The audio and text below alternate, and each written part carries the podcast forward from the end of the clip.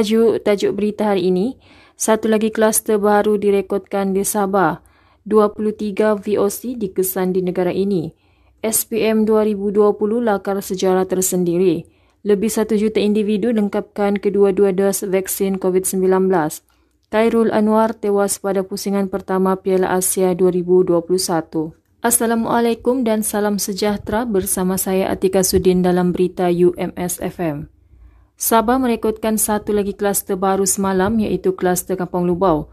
Menerusi hantaran di laman Twitter Menteri Kerajaan Tempatan dan Perumahan Negeri, Datuk Masidi Manjun memaklumkan kes baru masih menunjukkan peningkatan hasil daripada saringan kluster dan kontak rapat. Masidi yang juga juru cakap COVID-19 Sabah memaklumkan setakat semalam Kota Kinabalu merekodkan sebanyak 58 kes Tawau 42, Sandakan 16, Penampang 14 dan lain-lain daerah dengan hanya satu angka kes direkodkan. Ketua Pengarah Kesihatan Tan Sri Dr. Nur Hisham memaklumkan sebanyak 23 kes varian yang membimbangkan VOC COVID-19 dikesan di negara ini hasil surveilan genomik secara berterusan sejak 3 hingga 8 Jun lepas. Menerusi perkongsian di laman Twitter, Dr. Norisha memaklumkan 19 daripadanya merupakan varian beta manakala 4 lagi merupakan kes varian delta. Katanya sehingga semalam jumlah kumulatif kes COVID-19 yang berada di bawah kategori VOC dan varian yang perlu mendapat perhatian VOI ialah 161 kes dengan VOC sebanyak 145 VOI 16 kes. Peperiksaan Sijil Pelajaran Malaysia SPM 2020 melakar sejarah tersendiri apabila dilaksanakan dalam keadaan negara berhadapan dengan pandemik COVID-19.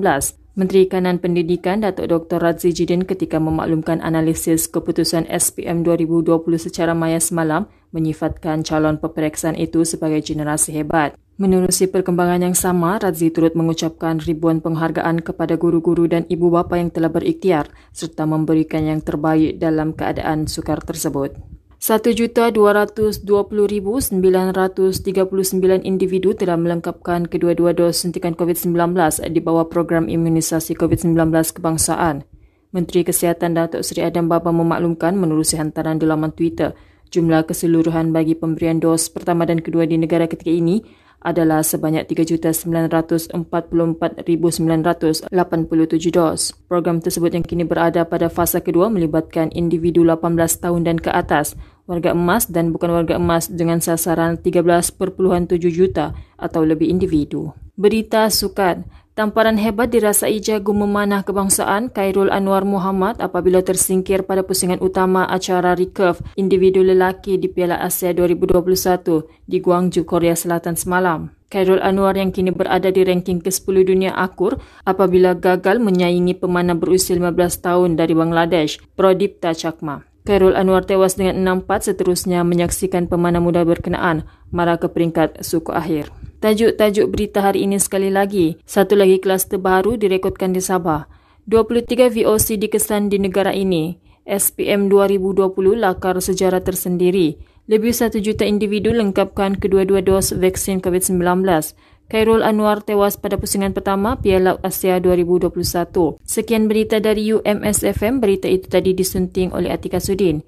Ikuti lebih banyak aktiviti kami di Instagram dan Facebook UMSFM. Jangan lalai terus waspada kerana pandemik COVID-19 belum berakhir. Lindung diri, lindung semua. Hashtag kita prihatin.